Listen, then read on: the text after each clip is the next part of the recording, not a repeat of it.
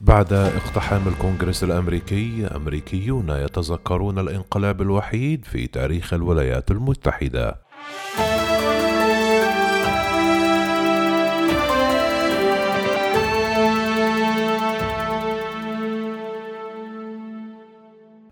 يحكي التاريخ الأمريكي حشدا عنيفا. حرضه السياسيون بشدة ليندفع بجنون ويقتحم مدينة في ولاية كارولاينا الشمالية للإطاحة بالحكومة المنتخبة فيها. بعد الانتخابات التي جرت في تلك الولاية من عام 1898 انتقل عنصريون بيض من المتعصبين لنزع التفوق البيض إلى ميناء ويلينغتون الأمريكي وهي المدينة التي كانت حينئذ الأكبر في الولاية.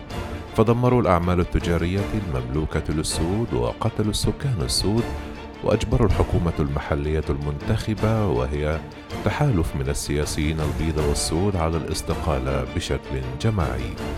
وقد وصف المؤرخون ذلك التمرد بأنه الانقلاب الوحيد في تاريخ الولايات المتحدة الأمريكية حيث استولى زعماء ذلك الحشد العنيف على السلطة في نفس يوم التمرد. وسرعان ما سنوا قوانين لتجريد السكان السود من حق التصويت والحقوق المدنية ولم يواجهوا أي عواقب. سلطت الأضواء على قصة ويلينغتون بعد أن هاجمت حشود عنيفة مبنى الكونغرس الأمريكي في السادس من يناير كانون الثاني الجاري. سعيا لوقف التصديق على نتيجة الانتخابات الرئاسية التي جرت في نوفمبر تشرين الثاني المنصرم.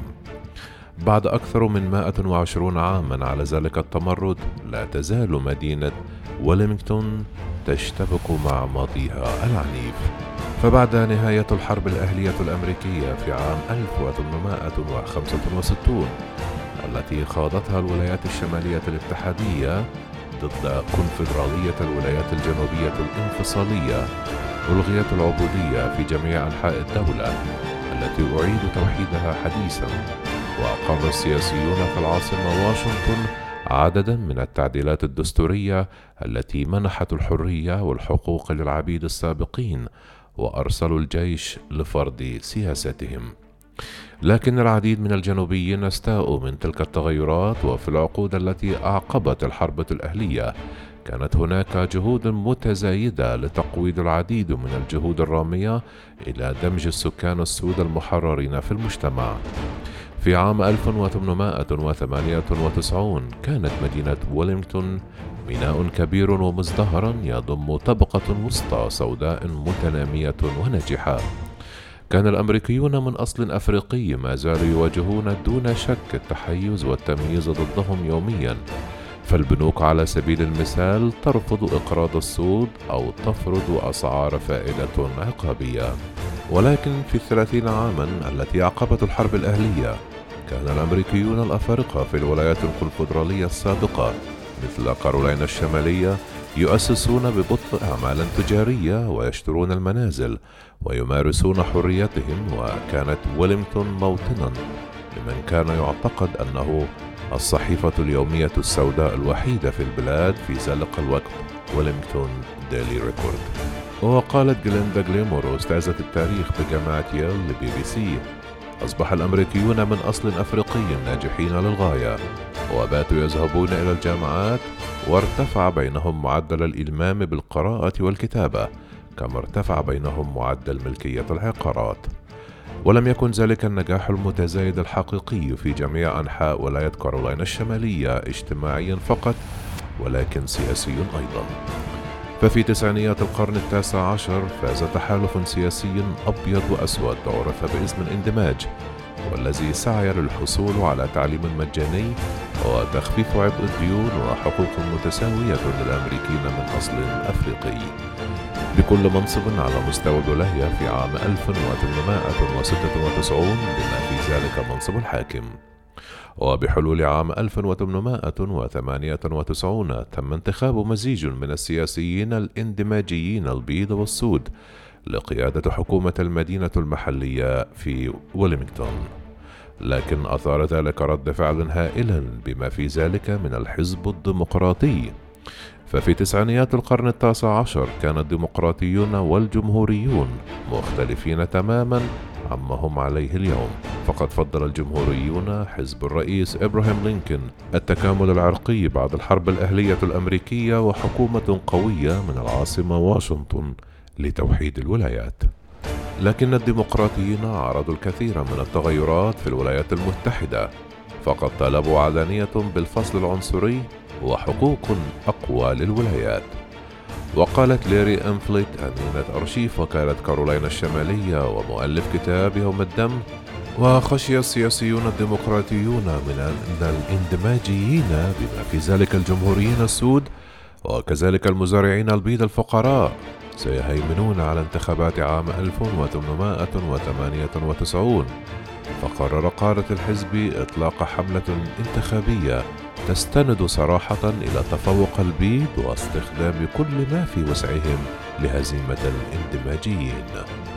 قالت أومفليت لقد كان جهدا منسقا ومتناغما باستخدام الصحف والخطابات وأساليب التخويف للتأكد من فوز برنامج تفوق البيض في الانتخابات في نوفمبر تشرين الثاني من عام 1898 وتجولت ميليشيات البيض بما في ذلك مجموعة معروفة باسم القمصان الحمراء والتي سميت بهذا الاسم نسبة لزيها على ظهور الجياد لمهاجمة السود وترهيب الناخبين المحتملين.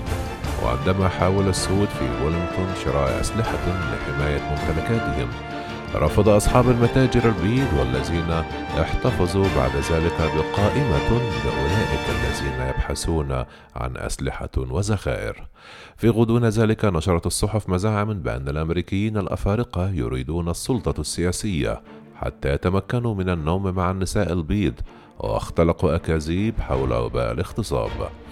وعندما نشر ألكسندر مانلي مالك ومحرر صحيفة ويلمينغتون ديلي ريكورد افتتاحية تشكك في مزاعم الاغتصاب وتشير لأن النساء البيض ينمن مع الرجال السود بمحض إرادتهن أثار ذلك غضب الحزب الديمقراطي الذي جعل مانلي هدفا لحملة كراهية.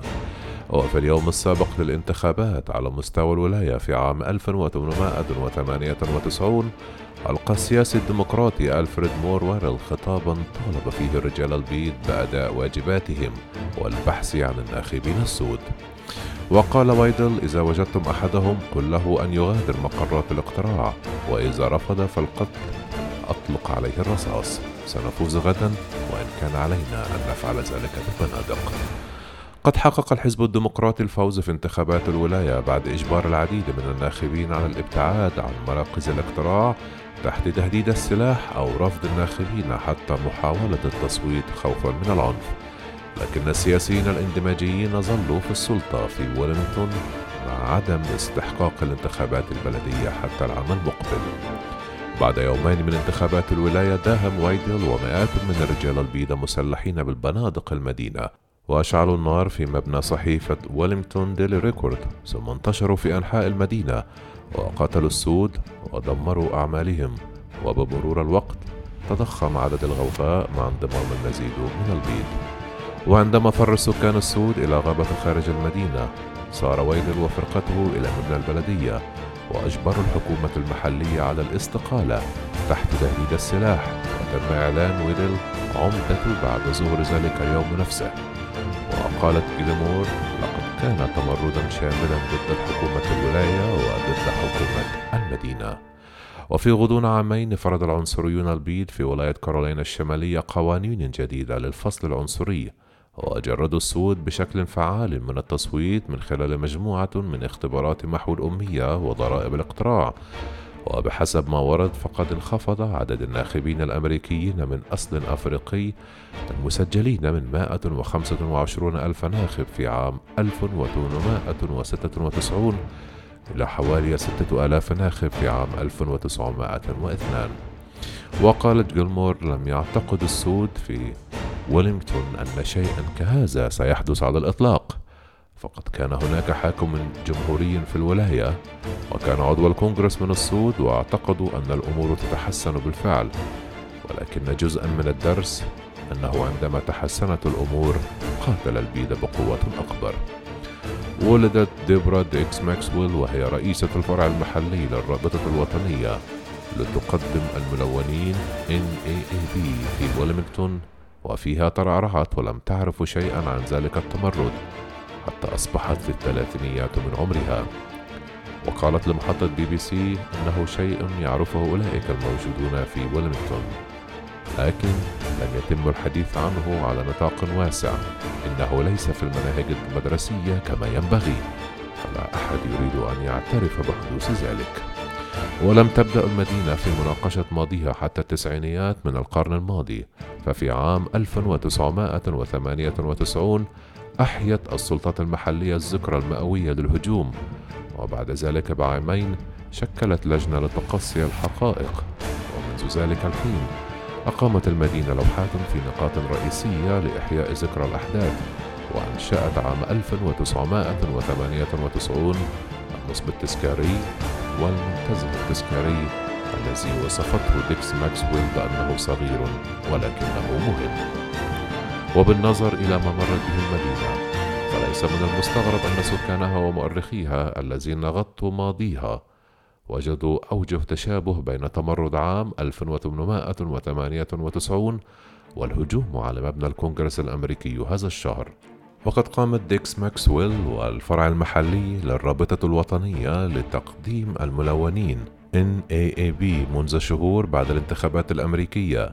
بتسليط الضوء على ما اعتبروه أوجه التشابه بين ما حدث في ويلمنغتون وكيف يحاول الساسة اليوم في الولايات المتحدة تقويض نتائج الانتخابات. وقالت في وقت سابق من ذلك اليوم عقدنا مؤتمرا صحفيا أدلى فيه عضو الكونغرس المحلي لدينا لدعمه ترامب. وقلنا أنه سيكون هناك انقلاب محتمل وأننا لا نريد حدوث انقلاب آخر في هذا البلد على الإطلاق. وبعد ساعات فقط سار الحشد إلى مبنى الكونغرس الأمريكي. وعندما رأى كريستوفر إيفرت وهو صانع أفلام وثائقية صنع فيلما عن تمرد عام 1898 باسم Wilmington on Fire وقال للبي بي سي لم يتم تحميل أي شخص المسؤولية عن تمرد عام 1898 لذلك فتحت الأبواب خاصة في الجنوب أمامهم لتجريد الأمريكيين الأفارقة من الحقوق المدنية. وهذا أول ما يتبادر إلى ذهني بعد تمرد العاصمة. أنت تفتح الباب لحدوث شيء آخر أو حتى أسوأ من ذلك. ولم يتم التستر على هجوم 1898 فقد تم تسمية مباني الجامعات والمدارس والمباني العامة في جميع أنحاء الولاية على اسم محرض التمرد. وزعم رجال فيما بعد أنهم شاركوا في الهجوم لتعزيز مكانتهم في الحزب الوطني الديمقراطي. ومع مرور عقود بدأت كتب التاريخ في الإدعاء بأن الهجوم كان في الواقع أعمال شغب عرقية بدأها السكان السود وقمعها المواطنون البيض وقالت إيفريت حتى بعد المذبحة ولد الكثير من هؤلاء الأشخاص الذين شاركوا في التمرد ودبروه فقد شيدت تماثيل ومباني سميت بأسمائهم في جميع أنحاء البلاد وخاصة في ولاية كارولاينا الشمالية. وأصبح تشارلز إيكوك أحد منظمي الحملة الانتخابية لتفوق البيض حاكما لولاية كارولاينا الشمالية في عام 1901 ويقف تمثاله الآن في مبنى الكونغرس الأمريكي الذي دخله مثيرو الشغب في السادس من يناير كانون الثاني الجاري. ويقوم إيفريت الآن بتصوير تكملة لفيلمه الوثائقي لفحص كيفية تعامل ويلمنغتون مع ماضيها. وقال إن العديد من القادة المحليين يعملون على إعادة مدينة ويلينغتون إلى روح عام 1897 عندما كان لديك حركة الاندماج التي ضمت أشخاصا من البيض والسود الذين عملوا معا وجعلوا ويلينغتون مثالا. لما يكون أن يكون عليه الجنوب الجديد بعد حرب أهلية. وأضاف قائلا كانت ويلينغتون نموذج لحركة تفوق البيض. مع ذلك التمرد ولكن الآن يمكن أن تكون ويلينغتون نموذجا لإظهار كيف يمكننا العمل معا والتغلب على وصمة تفوق العرق الأبيض.